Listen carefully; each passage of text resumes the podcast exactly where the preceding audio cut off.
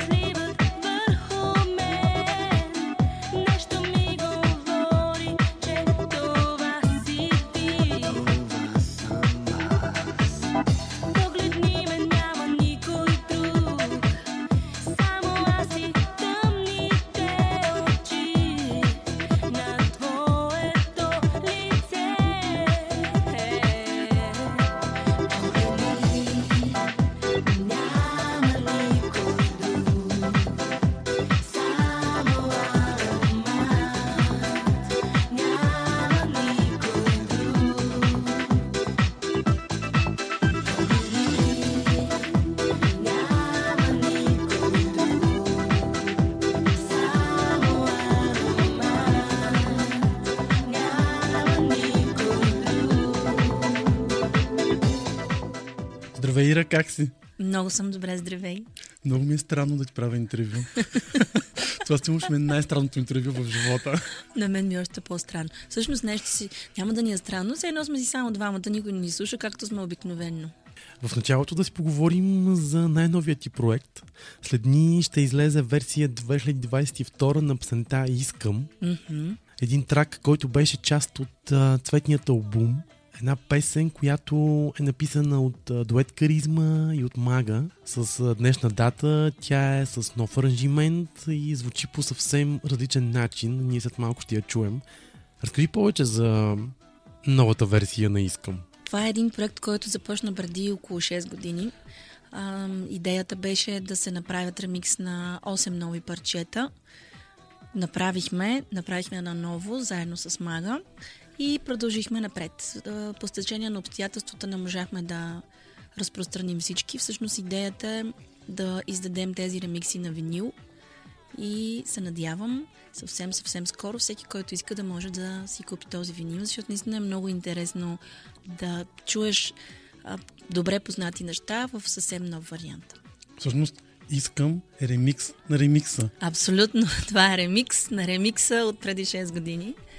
А, аз съм изключително ам, непримирим човек с някои неща и когато една песен ми е звучала по един начин, след това искам да звучи по още по-хубав и по още по-хубав, по още хубав, по-хубав и общо взето хората, които работят с мен, знаят за какво става въпрос, че днес харесвам песента, обаче след две години казвам, е, какво това сме го направили, сега трябва да го направим наново. И започваме всичко наново. Ам, от една страна за мен това е добре, но за хората, с които работя, не смятам, че чак толкова добре. Всъщност песента Искам е една от твоите известни песни, Така е. но до момента не си снимала видеоверсия на нея. Да. А, песента Искам е написана преди години. 2001 година от цветният албум и е номер едно в албума. Абсолютно да. И тя наистина си стана номер едно. Не знам защо така станаха тогава нещата, че не снимахме клип на нея. Тя е една от най-слушаните песни в този албум. Ам, не мога да отговоря защо няма клип. С течение на времето много хора са си правили някакви експерименти са пускали в а, музикалните видеоканали парчето с а, тяхна интерпретация на видео, само и само да се слуша някъде. Още това се случва още преди всички платформи за музика. Сега, освен че ще има видеоклип, освен че има ремикс, ще има и ремикс на ремикса и ще има а, много интересни, много, много интересни неща. Ам, Сега да ми разкажеш обаче За за, видеото. да.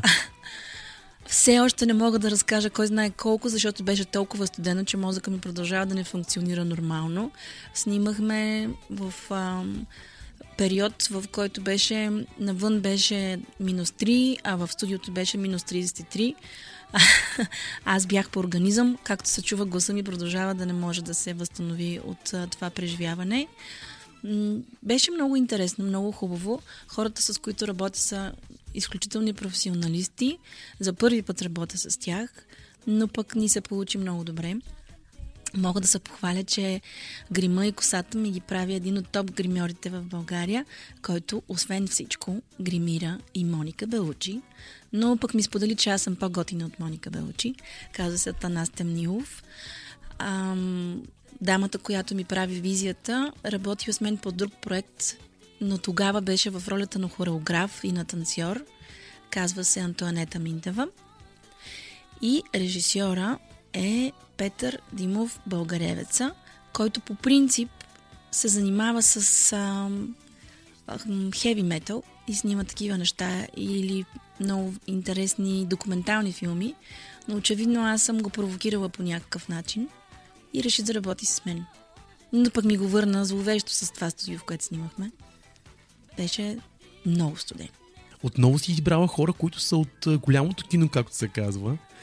В предният ти сингъл Секунда време, пък режисьор на видеото беше Поли Генчева, която за първи път снима видеоклип, музикален видеоклип, по-точно. Вкарвам хората в беля постоянно. Аз съм една беладжийка и за, така успявам да взема а, най-интересното от живота, да забъркам една вълшебна смес и да мотивирам хората да го направят заедно с мен. Мисля, че е време да чуем новата версия на Искам за първи път в а, интернет пространството и в подкаста 24 часа от живота. Ира, Искам версия 2022. Може и да си го изтанцуваме, не само да го слушаме. С удоволствие.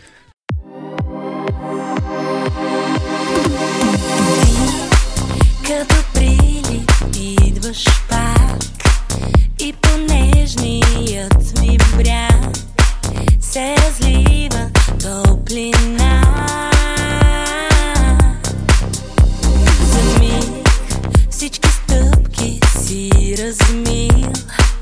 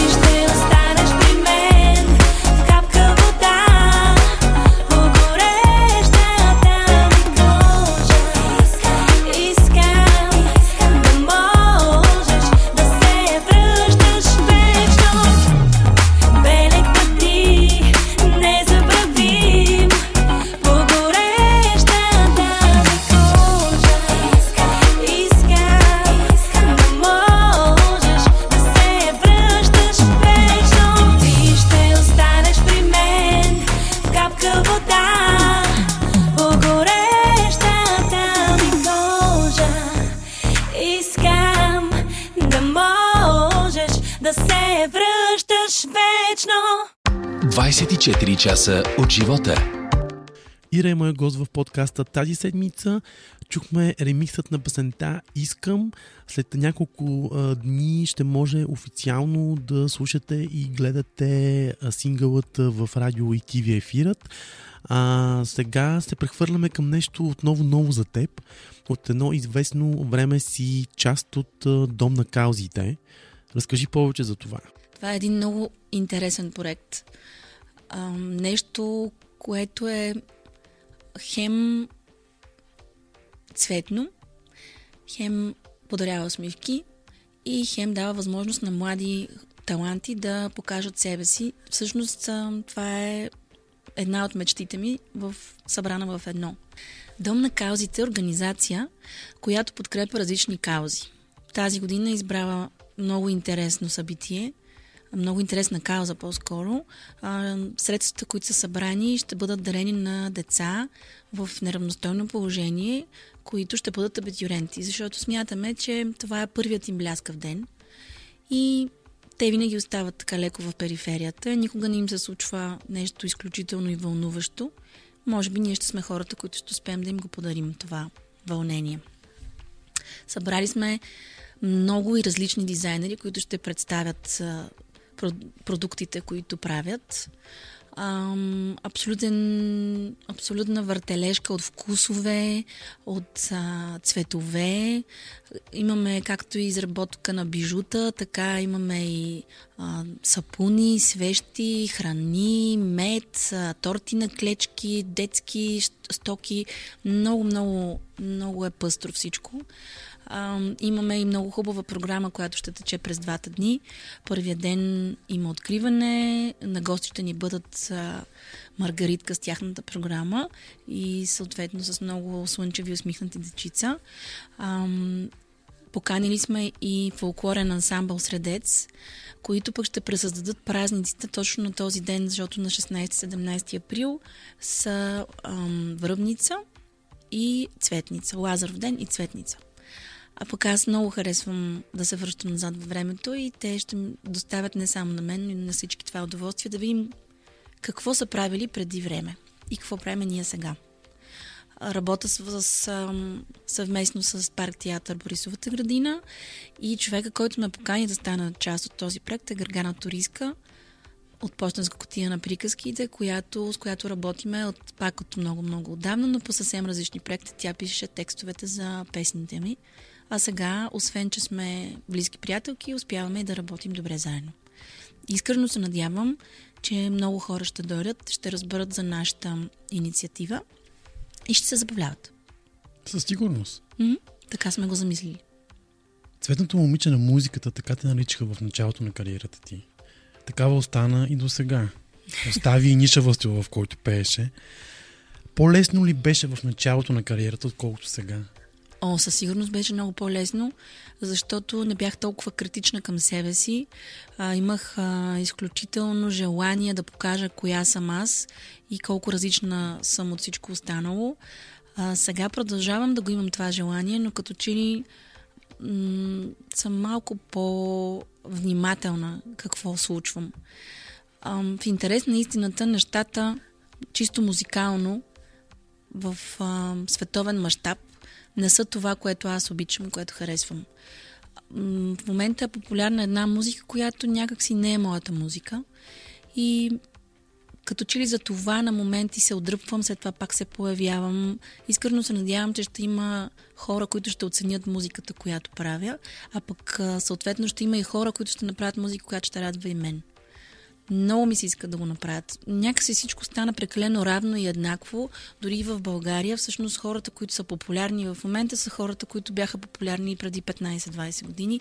А новите лица, като че ли колкото и да са талантливи, каквито и ангелски и великански гласове да имат, някакси остават ам, някакси се сливат и аз не мога да разбера сега това момиче ново ли е или не е ли ново, ма как се казва, че не беше ли като другата. Малко ми е малко са ми равни и не мога да разбера защо. Освен това, аз имах невероятната привилегия да работя с изумителни, изключителни музиканти. И това за мен беше голям плюс да черпя от най-добрите информация и да, да се науча на работа. Защото наистина това се учи. Трябва да си из, из, изключително дисциплиниран. Трябва да знаеш каква ти е крайната цел. Трябва да имаш план по който да се движиш. Не може просто така хаотично да се случват някакви неща. И трябва да гориш музиката си. Това е много, много важно, за да можеш да успееш. Защото хората винаги усещат, когато има дори и доза фалш или съмнение в а, артиста. Ам, изключително силно вече е присъствието на всички по медии, а, имам предвид социални мрежи, всеки насякъде може да си пусне и да каже каквото си иска, но трябва да сме малко по-внимателни, защото колкото и странно да звучи, ние сме хората, които възпитаваме. Възпитаваме музикален слух, възпитаваме усещане към света, възпитаваме, ако щеш и а, начин на изразяване. На мен ми е приятно да слушам млади хора, които говорят добре и се изразяват добре. Не ми е приятно да слушам останалите. Както каза предния път в епизодът Мария Илиева, нашата публика ние си я отгледахме и затова тя ни е Да. вярна и до сега. Абсолютно е така. Абсолютно съм съгласна с нея. Защото а, публиката трябва да, ти трябва да й дадеш нещо, което тя да хареса, но след това не може да й дадеш нещо по-различно. Трябва да й дадеш нещо по-добро. Тя става все по-взискателна и все по-взискателна. И когато отидеш на концерт, ти трябва да си готов на, да се раздадеш на 1000%, за да могат хората да ти повярват. Един път просто да сгрешиш и си довиждане и си казват, «М, не е това, което аз искам и отиват към следващото. Но пък на, на мен са ми останали все още живи фенове, колкото и странно да звучи това. Всъщност, ти слезе от музикалната сцена точно когато беше в най-големия си апогей, Мгм. във върха. Трудно ли си взима такова решение? О, да. Много трудно се взима такова решение. А, и все още не мога да кажа дали е било правилно или не е било правилно. Въпреки, че решенията, които взимам, са добре обмислени, за това не мога да кажа. Това е все едно, сега от погледа ми на родител, а, да взема решение дали да оставя детето си някъде или да го задържа при мен и да продължа да се грижа за него. Изключително трудно решение. Просто такива бяха обстоятелствата и така съм поступила. Не мога да кажа дали е било правилно или не. А съжаляваш ли? Не мога да кажа. Да, съжалявам. Липсва ми много. Наистина много ми липсва. Това, което имахме тогава, няма как да се върне в момента. Всичките тези огромни концерти, тези големи сцени, ам, еуфорията от това да пътуваш на турне, да, да срещаш различни хора, различни музиканти. Сега като че ли сцената не е толкова голяма, а по-скоро се е фокусирала в клубовете, което няма нищо лошо. Аз много обичам да ходя на клуб и да танцувам, но различно е. Имахме по-големи криле и по-мечтаяхме много на, на едро и на момента. Искахме сега да случваме нещата, да ги откриваме сега и да ги създаваме сега. И това много ми липсваше, изключително много ми липсваше. А ако можеш да върнеш времето назад, би ли променила нещо в, от този период? О, да. Със сигурност ще променя не себе си, а със сигурност ще екипа от хора, с който работех, щях да го обогатя с още. Ам, и щях да бъда още по-взискателна за ужас на всички, които работиха за мен. Но ти пък си доказателство за това, че с воля и търпение, позитивизъм и ясни цели няма невъзможни неща.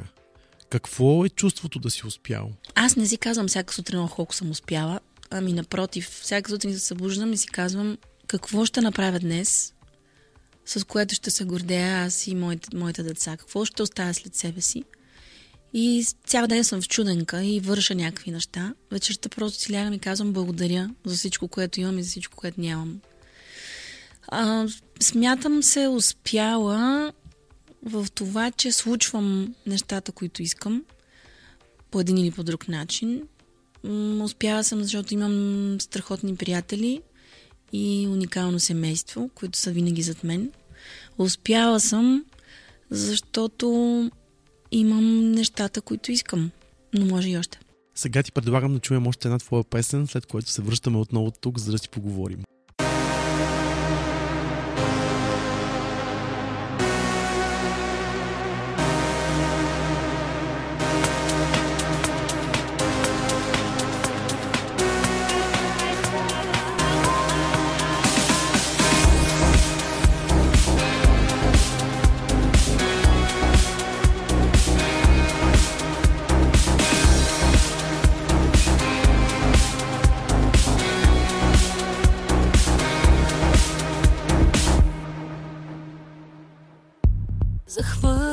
Спомен Връщаме назад, назад. Една измама Искам да забравя аз. Знам, че любовта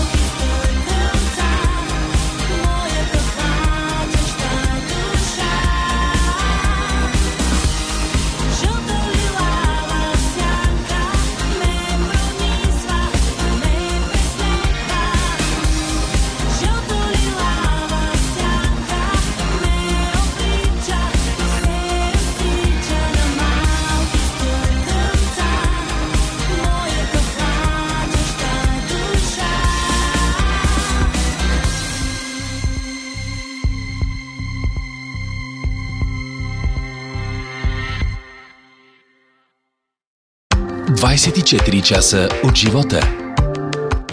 Ира е мой гост в подкаста тази седмица. Хората трудно говорят за проблеми в семейството си. Ти успя да го направиш. Страхът ли е само причината или недоверието в системата, това, което ни им дава възможности на другите жени като теб да намерят спасение от домашното насилие? Това е една много голяма и обширна тема. Да, аз ус- успях да избягам от а, целият този кошмар. Не веднага, не в момента, в който го поисках, но го постигнах. И да, срещнах след това любовта, създадох едно прекрасно семейство и сега съм изключително щастлива жена. Страха продължава да ме преследва постоянно. Аз не съм се откопчила от него. Прокрадва се, на моменти си подава злобната глава, после се скрива. Винаги има страх. Няма как да няма, когато се минал през ужаса на цялото това нещо. Много ми се иска да вдъхновя голяма част от жените, които са подложени на нещо подобно и да им кажа, че има и по-добър вариант.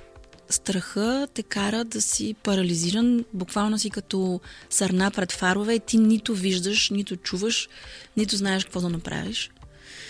Но пък, както знаете, сърничките се кажат много нависоко. И всяка от нас може да скочи и да продължи напред. Много е трудно. Изключително трудно е, много е болезнено да признаеш пред себе си, че имаш нужда от помощ, да признаеш, че си направил грешка в избора си, да признаеш, че си станал жертва на нещо подобно. Много е трудно, обаче не е невъзможно. И работя много в тази посока да, да, да покажа на този тип жени, че може, не е невъзможно. Много пъти съм чувала, да, бе, на теб ти е било много лесно, защото ти си популярна и защото имаш а, всичко. А пък всъщност тогава нито съм била толкова популярна, нито съм имала всичко. Напротив, даже нямах нищо. Имах единствено децата си и те бяха моят мотиватор да обърна нещата и да направя един по-хубав свят за тях. А как прескочи себе си и каза, имам нужда от помощ? Защото аз познавайки ти си от хората, които това нещо не го казват. Да. Ми не знам. Наистина не знам. По-скоро аз не го заявих. Не казах имам нужда от помощ.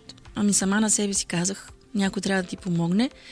Пожелах си да срещна правилните хора, които да ми помогнат и те започнаха да се появяват един след друг. В никакъв случай не е било събуждам се и съм имала решение на всичките си въпроси, на всичките си проблеми, а беше много сериозен а, период и път, който изминах. Но просто сама в себе си признах, че трябва някой да ми помогне. Защото в, когато си в такава ситуация, ти си казваш, след като ми се случва това, очевидно има някаква причина да ми се случва. Ам, и ще трябва да се оправям сама. Обаче то не става така, да се оправиш сам. За съжаление има много жени, които не срещат никаква подкрепа, дори и в семействата си. Даже напротив, казват им, ти ще седиш там, какво толкова е станало, голяма работа, нали си жива, какво ще правим тук, как ще те върнем вкъщи, какво ще кажем на хората. Или пък си казват, аз какво ще го правя това дете. Въобще не е така. Но абсолютно съм а, категорична, че от всяка една токсична среда човек трябва да излезе. И то много бързо трябва да излезе, защото не знаеш какво ще последва след това. Вече има много примери как а, дори не оцеляват, съжаление. Просто защото не са успели да си признаят, че имат нужда от помощ и трябва да се измъкнат от това блато, в което са влезли. Комплексиран ли е българският мъж от силните жени? Ми да, със сигурност.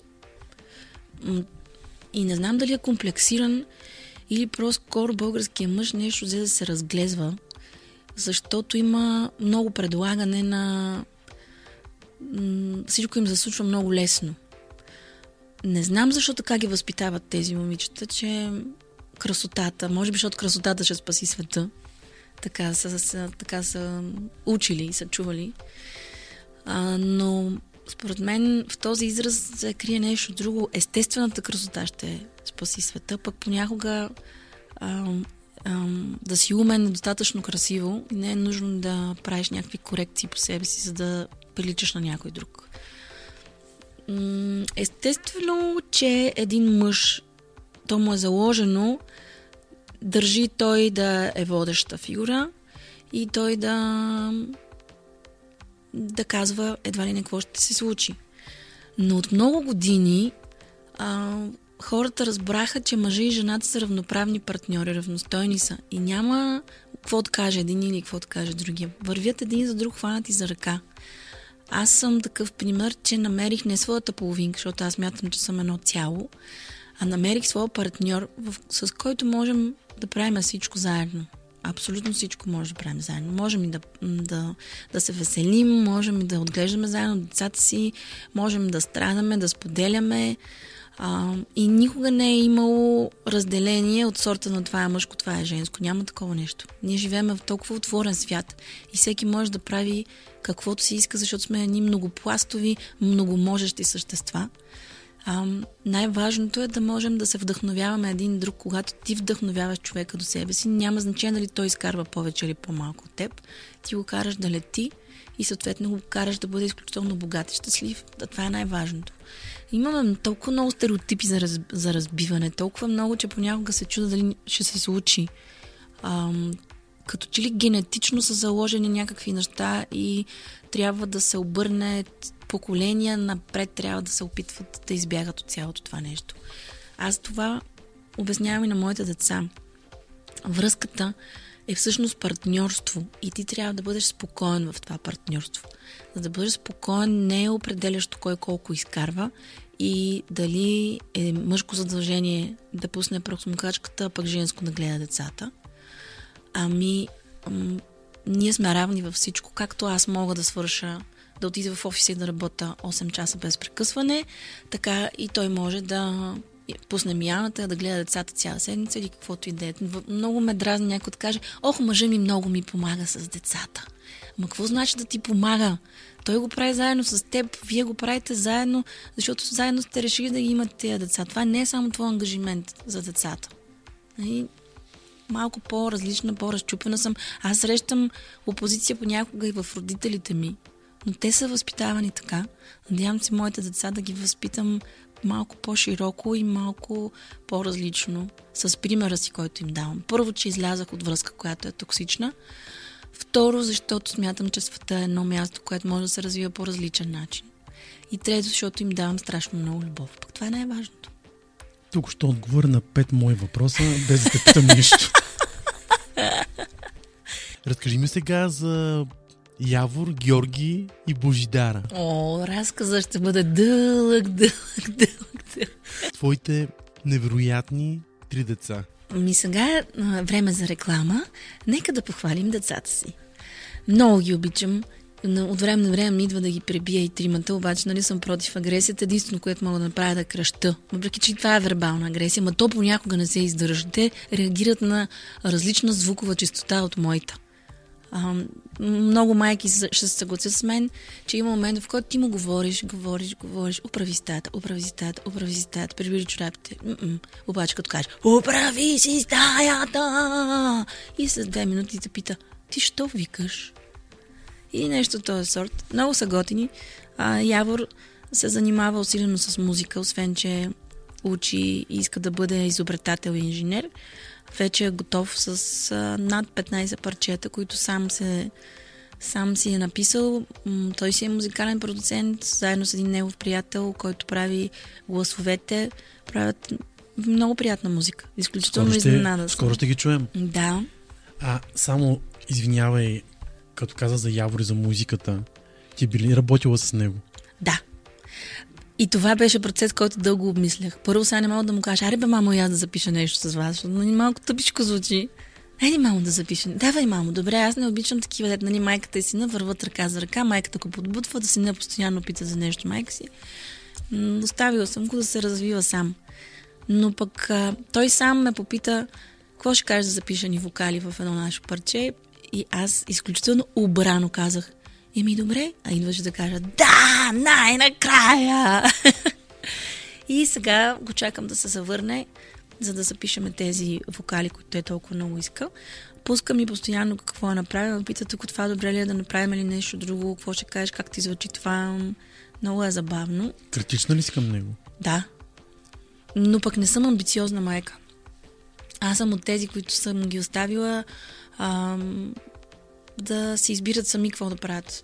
Понеже съм дете, музикант, цял живот ограничавано за всичко, за да има време да свири, няма време да играя, няма време да, да се занимавам с някакви любими неща, като ходенето на карате, примерно много исках да се бия, обаче нямаше как, защото трябваше да свира, мога си удара пръста, да не мога да свира, големи трагедии ще се с това разиграят. биеше па сестра си, така че. Да. Абсолютно. Признавам си. Намерих си най-накрая боксова круша, след като няколко години стисках зъби, защото тя е по-голяма от мен. Един ден не издържах и вече практикувах каратето върху нея сериозно. да. Да, и след тези всички ограничения, които аз като съм била малко, съм си казвала, аз когато един ден, когато имам деца, няма да ги карам да правят такива работи. Да, наистина не ги карам да правят неща, които не харесват. Това, което ам, изисквам от тях, е когато се захванат с нещо, да кажем с спорт или с а, някак, нещо друго, с рисуване или с а, актьорско майсторство, просто като започнат да си дадат шанс и да продължат, защото нищо не става е така, сядаш и започваш да го правиш. Няма такъв вариант. А пък двамата са изключително нетърпеливи Те искат, примерно, Явор иска да седне на пияното и минимум Рахманинов. Значи най-малко това трябва да се изсвири. Изключително упорит, в крайна сметка успява да го направи, но иска много по-лесно да му се случват нещата. Георги е по-лежерен, той не е така нали, на всяка цена, обаче бе да не се затруднява. Значи, ако ще се свири на барабани, ще свиря на барабани, защото лесно ми е, ама много да не се осложнявам, ако може. А Божидара е вихър. Това е тези двамата в едно. И освен всичко, не знам откъде, е, е наследила една, едни така, да кажа, ам, генералски качества. Много хубаво командва. Ам, не знам на кого прилича. Няма да казваме. И слага всички в ред с усмивка. От неща от сорта на, примерно, моля ти се да ми дадеш ей това червило. Казах! И ти си длъжен да го направиш от след. Казах вече, си толкова шокиран от това същество миловидно, което така те изкомандва, че го правиш. И как да откажеш? Да, или баща и казва, Бождара, ти си наказана. С по-строг глас, аз не мога да го направя много. И тя казва, о, тати, ти си се объркал. Много е весело. Сега сме в фазата, в която Георги дразни Божидара зловеща, защото... Ам, защо дразниш сестра ти? Ми, защото тя ми е сестра, какво друго да я правя? И като, кажеш, като му кажеш, ми просто те обича и той, еми аз те обичам, затова я дразня. А Явор пък защитава Божидара. А, те като истински братя ам, от една нормална игра, която започва, да кажем, с гоненица, завършва с а, схватка и поваляне на земя, чупене на яйце върху глава. А, тя пък започва, остави брат ми, о, кой, се, кой брат да защити, тя ще всяка от двамата защитава. Бе, голяма веселба е. Във вашата къща винаги е весело. Много е весело и винаги е пълно, което ам, се надявам да остане така.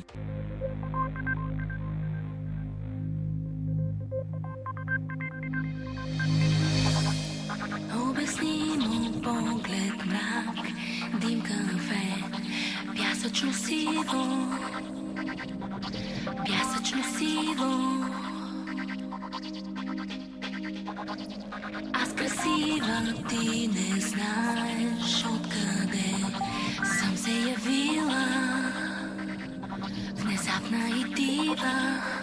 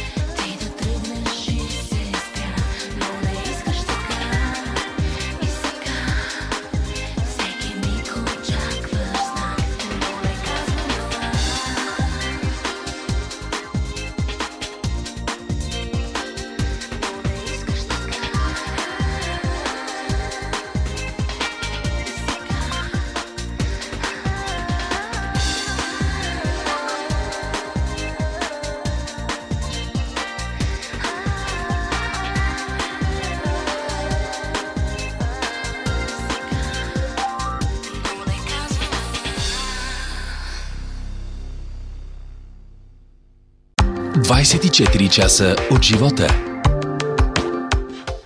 Тази седмица мой гост в подкаста е Ира.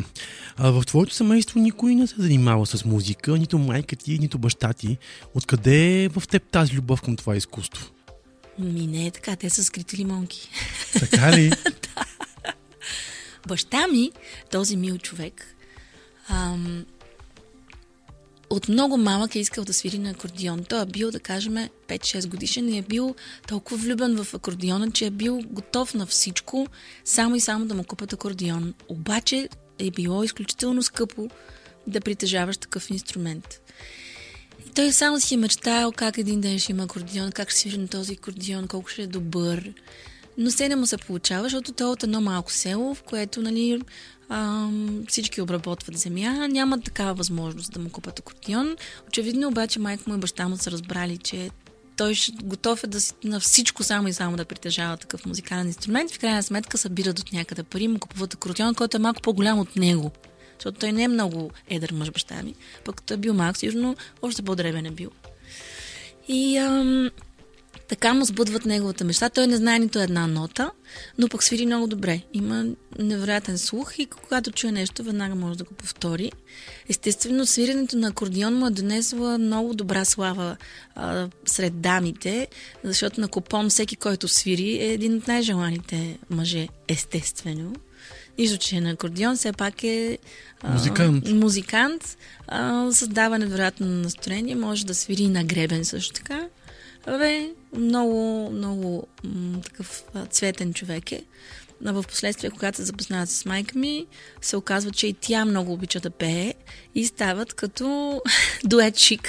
Свирят и пеят и танцуват. И а, пък след това пък се записват в един танцов ансамбъл и започват да танцуват и двамата и да ходят по концерти. Въобще не знам как са се оправили да, да имат гости, да ходят по концерти, да свирят, да пеят, да ходят на работа, да гледат деца, пълна лудница било. но- А как всъщност ти разбра, че искаш да се занимаваш с музика? Ами аз не съм спирала да пея, аз съм била просто изключително досадна. Откакто съм започнала да говоря, съм постоянно съм рецитирала някакви стихчета, много съм искала да пея, да, като ни идват гости, те са длъжни да гледат дългата програма, която аз изнасям. И всъщност ам, една съседка, която е живеела под нашия апартамент, имала грамофон с плочи. И майка ми, като няма на кого да ме остави, ме оставила при нея и пита, бе, Иринчето днеска слуша ли, докато ти я гледа, тя «О, много слуша, пуска ми плочите на Нина Иванова и тя се хваща за масата и почва да пее, не мърда оттам, докато не свърши плочета. И са ми хванали цаката просто, пуска ми една плоча, аз цял ден вия и извивам м, лирически гласове. И така, малко по-късно, ам, когато започнах училище на 6 годишна възраст, учителката ми по музика Тот Каршинкова се казваше тя, а, осъзнава какъв талант има в нейния клас и а, решила да ме запознае с нейния съпруг, който пък е бургаски композитор Иван Пантелеев. И запознайки ме с него, той пише една песен за мен, която се казва Аз съм първолаче. Това е първият ми хит. Аз съм вече първолаче. И така спечелих конкурса на сладкопойна чучулига. Оттам а, надареното дете го пратиха на концерт, изпратиха ме в София, трябваше да пее пред Тодор Живков. И там жестоки истории, много смешни, защото трябва в НДК. Пък аз ам, искам да обиколя, да видя какво е това сега голямото нещо. Аз не съм виждала така голяма сграда, идвам от Бургас, това е някакво, някакъв дворец и тръгвам да се разхождам в този дворец, обаче се губя в дворец, защото там е лабиринт и не могат да ме намерят и спадат в ужас, в истера, в крайна сметка намират ме. До тук добре. Обаче ние трябва да пееме на плейбек. Пък аз съм казала, ами няма да пея на плейбек, аз искам да си пея. И те ми казват, ти ще пееш, ма няма да ти включа на микрофона. Аз викам, ми нямам да пея тук, няма да си отварям устата. И трагедия. Как сега това дете, дайте да го сменим, а то по другото па не знае текста, пък то гласа различен, пък големи истории. В крайна сметка убеждават ме, подкупват ме най-вероятно с нещо, купуват ми шоколад или нещо такова. Добре, ще си отварям устата, но ще викам. Добре, викай, няма проблем. Всичко добре тече репетиция, само че на мен аз имам толкова много енергия, че не могат да ме задържат на едно място на сцената и не могат да ме снимат пък концерта и ще се снима. И тя камерата не може да бяга след мен постоянно да ме хване къде съм. И накрая измислиха, че ще ме качат отгоре на един роял. Но пък аз пак мога да скоча от този роял. Те вече вярват, че аз жестоко не съм добре с главата и просто ще проваля цялото събитие. И облякоха един човек като робот, който седеше и ме държеше за ръката, за да не избягам, да не ме изгубят някъде в НДК, да взема да отворя тая уста, да можем да зарадваме другара Тодор Живков. И е такива весели истории за продължи след това.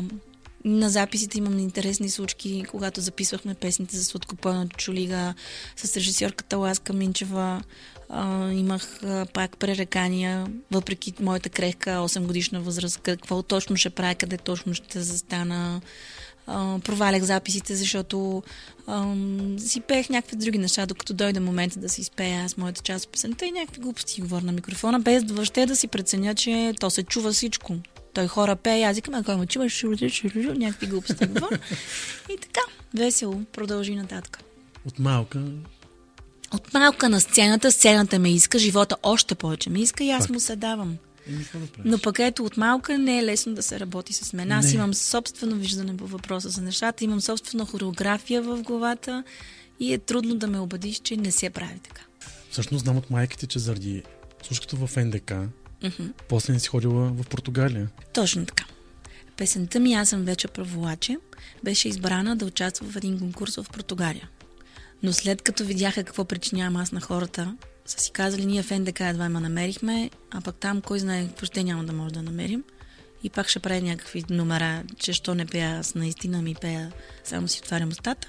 И изпратиха едно друго момиченце, което мисля, че беше дъщеря на някой от а, а, хората, делегацията, която От отишла там. Да. И песента спечели. Ама истинска награда спечели. А на мен ми стана толкова тъжно, защото не ми дадоха истинската награда, а ми подариха една грамота на български написана а, и един Мики Маус. И ми казах, ей, това ти е от Португалия. И викам, «Тъп, в тази Португалия само това ли имаха да ми подарят? А пък имаше наистина, после в последствие разбрах, че е имало и ам, освен грамота, е имало и такава, как се казва, Статуетка. статуетка и бе, добре сме се били представили. Обаче, ето виж, който не слуша, не ходи в Португалия. Още не съм стъпил в тази Португалия. Ще идеш скоро. Мгм. Добре, всъщност ти пееш, а изведнъж виола. Защо? Ами защото тогава нямаше такъв клас по пеене в музикалното училище. И музикалното училище в Бургас, когато аз съм учила, беше само класически инструменти се изучаваха. А, и за да мога аз да се развивам и все пак, то, колкото и да пееш, колкото да имаш талант, трябва да, си, да се учи музика, за да може да се развива този талант. Трябваше да вляза в музикалното училище. За радост на всички музикалното училище, вече като в Бургас специално, е училище по изкуства има пеене, има балет, има а, актьорско майсторство, има м, дори мисля, че имат а, а, клас по декори. М, Много, много са се развили и са станали много по много по-гъвкави. Всъщност в момента директорката на музикалното училище в Бургас е Златина Пантелеева, която пък е дъщеря на Тот Каршинкова, която ме откри и естествено на Иван Пантелеев. А тя ми беше и дълго време учителка по задължително пияно. Милата жена. Чак ми става мъчно, като си спомня какво съм правила. Защо така съм била? Какво си правила? Ми, много ме мързеше. много ме мързеше, всички много се ядосваха и казаха, свири бе, Ирина, бе, ти гледай какъв талант имаш, защо не свириш? И аз викам, ми, защото ме мързи. Много ме мързеше. Не исках да го правя. Аз съм такъв човек. Значи, като ми кажат трябва, за каквото и да е, чули думата трябва, това за мен автоматично означава Край. няма да го направиш. Същото е с диетите. Трябва да ограничите въглехидратите. Значи само въглехидрати да не, нищо друго не мога да ям. Или трябва да се направи еди какво си. Еми то не трябва, то го правиш, защото го искаш. Като я трябва, не се получава. И при мен така ми скарах доста а, буйно детство и буен пубертет в а, точно заради трябва. Все пак да обобщим, имала си буйна младост. Аз все още съм в буйната Така си е. младост. Но пък тук имаме един въпрос от приятел наш общ. На какъв език говорят градинските джуджета? А! Ами вижте сега, аз знам за едно конкретно джудже, че то не говори човешки. Защото аз го питах, кажи ми бе джудже, къде ми е ключа за колата? И то мълчи. Но този наш общ приятел пази такива спомени, че не знам дали е добре да ги започваме. Ами, по-добре не дей. Да.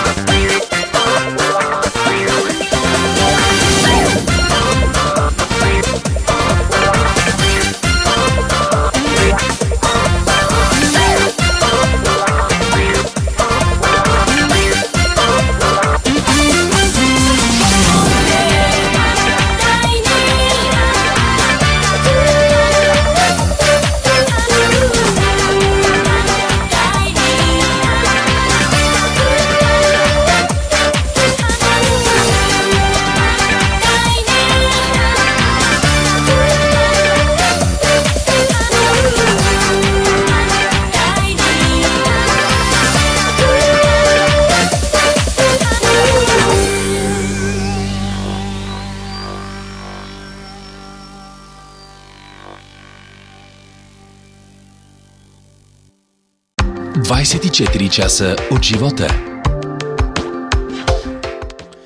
Чухме песента Тайни в изпълнение на Ира, която е мой гост днес в подкаста. Коя песен си ти? Леле, майко. Ами... Аз не съм песен, аз съм цял концерт. Не мога да се обоща в една песен. Аз съм толкова различна, такава различна динамика през, през различните часове на денонощието, че не мога да бъда песен. Аз съм цял концерт. Дълъг, много дълъг. Имам и лирична част, имам и дивашка част, имам и ам, нежна и истерична, всичко имам. За какво си тъжна? Тъжна съм, когато не мога да помогна и много ми е неприятно, че не мога да се справя с а, чувството за несправедливост, защото то насякъде покрай мен има, и не само покрай мен, насякъде има нещо, което знаеш, че не бива да е така, пък то се случва. И тогава ставам много тъжна и не мога да си дам отговор защо се случва така. И когато ми кажат ми, то винаги има причина, ама къде е тая причина? Защо има хора, които страдат? Защо трябва да има война? Защо трябва да, да избираме между доброто и не толкова добро или лошо? Защо трябва да бягаме от къщите си, защото има война или защото някой се държи лошо с нас? Защо децата ни стават агресивни? Защо има болни деца? Защо нямаме здравеопазване? Толкова много въпроси, които ме правят тъжно, но пък аз не мога да спаса целия свят, колкото и да искам. Да, има неща, които всъщност от нас не зависят, колкото и да ни се иска. Но нека да не завършваме тъжно. А да задам още един въпрос от още един друг приятел. Какви са вашите бъдещи творчески планове? О, това е любимият ми въпрос. Обожавам, когато ми го зададат, но за него си имам любим отговор. А, моите бъдещи творчески планове са бъдещи и творчески. Много ме е дразнил, като ми го зададат този въпрос. Толкова ли нямаш какво да ме питаш, бе, човек? Отвори, прочети нещо и ме питай. Ей така, като ми го зададяха, просто... Но по-хубавото е, че като дам този отговор, човека ме, срещу мен забива и не знае как да продължи. Но пък ти знаеш. Да, знам. Давала си хиляди интервюта. Кой е въпросът, който би задала на Ира? Мини, не съм се замисляла. А, е, сега аз забих.